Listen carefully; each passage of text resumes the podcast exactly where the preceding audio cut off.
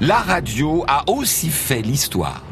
En 1940, elle fait entendre la défaite. Français, c'est le cœur serré que je vous dise aujourd'hui qu'il faut cesser le combat.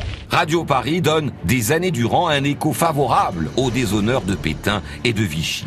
Mais en même temps, la radio fait entendre la voix de la résistance. Moi, général de Gaulle. C'est par elle que Charles de Gaulle fait son entrée dans l'histoire. J'invite tous les Français qui veulent rester libres à m'écouter et à me suivre. Justement, les Français libres utilisent pendant toute la guerre cette invention unique qui permet d'envoyer très loin des messages sans se faire attraper. Ici Londres.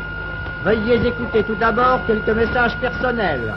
Ces messages sont dits par Frank Bauer, qui annonce ainsi aux résistants les actions à mener. Gabriel garde l'anonyme. C'est aussi depuis Londres, et toujours avec la radio, que la France libre informe les Français, ensevelis sous la propagande des nazis et de Vichy, et réussit même à les faire sourire en se moquant de l'ennemi grâce au talent de Pierre Dac.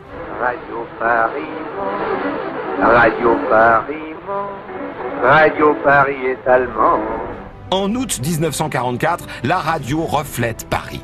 Le 16 août, Radio Paris émet encore. Et le 19, prise par des FFI, l'antenne est rallumée.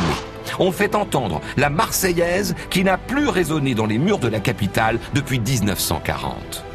Actrice, mais aussi spectatrice, alors que la France et le monde étaient bouleversés, la radio est devenue une part de l'histoire. Et ça continuera. On n'arrête pas l'histoire de la radio.